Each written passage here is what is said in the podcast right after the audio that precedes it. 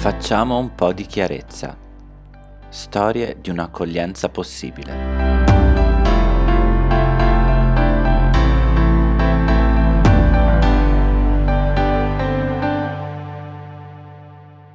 Vogliamo iniziare il nuovo anno raccontando alcune storie di concreta solidarietà, con la speranza che queste possano moltiplicarsi e rappresentare un effettivo contrasto alla politica degli Stati europei di respingimento dei profughi e di totale indifferenza di fronte ai loro drammi.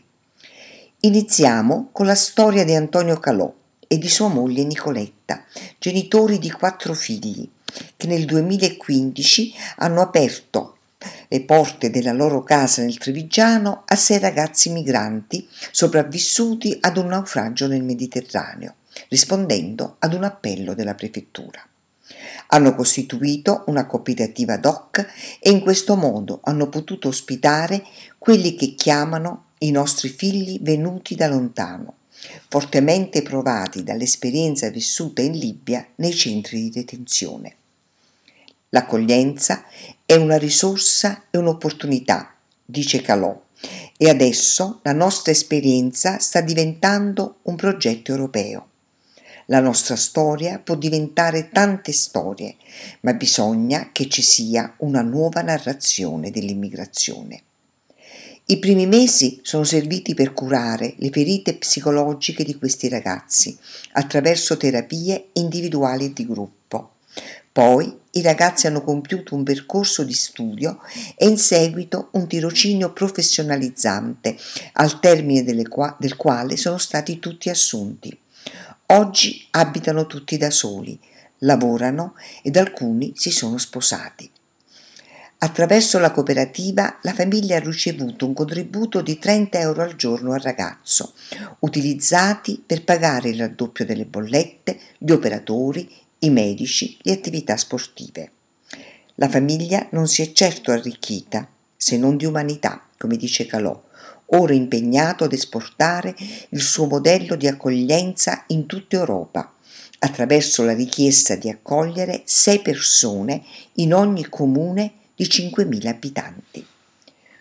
Un altro bel esempio di solidarietà è quello che ha permesso il ricongiungimento in Italia della famiglia di Shapur Safari, un cuoco afghano che da molti anni vive nel nostro paese e lavora in un ristorante palermitano. Il 13 dicembre è arrivata finalmente in Italia la sua famiglia, grazie ad un crowdfunding lanciato sulla piattaforma GoFundMe, che in poche settimane ha raccolto i 10.000 euro necessari per il viaggio.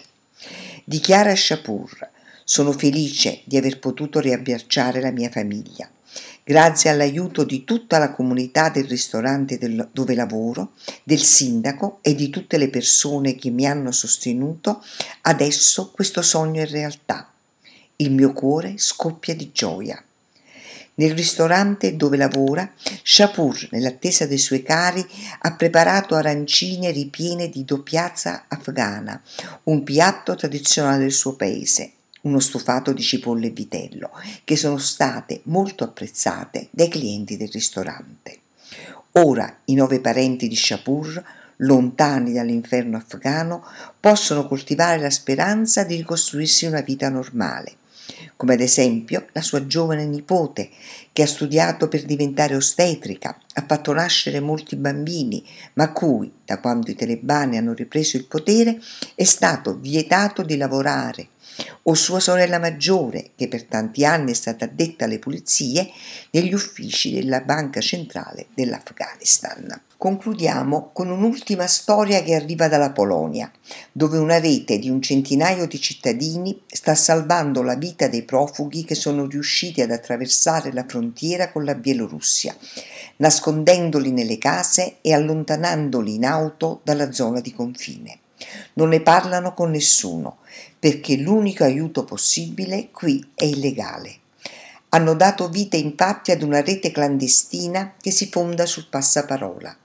L'obiettivo è rendere più difficili i respingimenti in Bielorussia che le autorità polacche stanno conducendo nei confronti dei migranti, senza tener conto della volontà di chiedere asilo, una pratica in aperto contrasto con i trattati internazionali, ma che di fatto viene adottata in molti stati ai confini dell'Europa. Come si legge sul sito di La Via Libera, c'è chi gestisce le richieste di aiuto dei migranti nascosti nella foresta, chi organizza i dettagli di viaggio e poi ci sono gli abitanti dell'area di emergenza, il lenzuolo di terra che si trova a tre chilometri dal confine e a cui, per volere del governo polacco, da quasi tre mesi non possono accedere né le organizzazioni umanitarie né i giornalisti. Ai residenti spetta il compito di lasciare cibo, acqua e vestiti in determinati punti del bosco. Alcuni fanno di più. In attesa del momento giusto per farli scappare, ospitano i migranti in casa, preparandogli anche da mangiare. Spesso chi organizza il trasporto dei migranti lontano dal confine viene fermato e portato in prigione.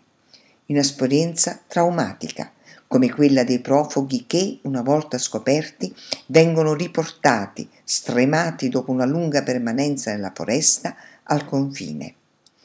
Chi è stato arrestato ora rischia di essere processato per favoreggiamento dell'immigrazione clandestina e la pena può arrivare fino a otto anni di carcere. Ecco, sono persone come queste che ci permettono di sperare che il senso della solidarietà non sia del tutto spento in questo mondo dove sembra ormai dominare la barbarie. Fonti Repubblica del 14 dicembre 2021, sito di La Via Libera.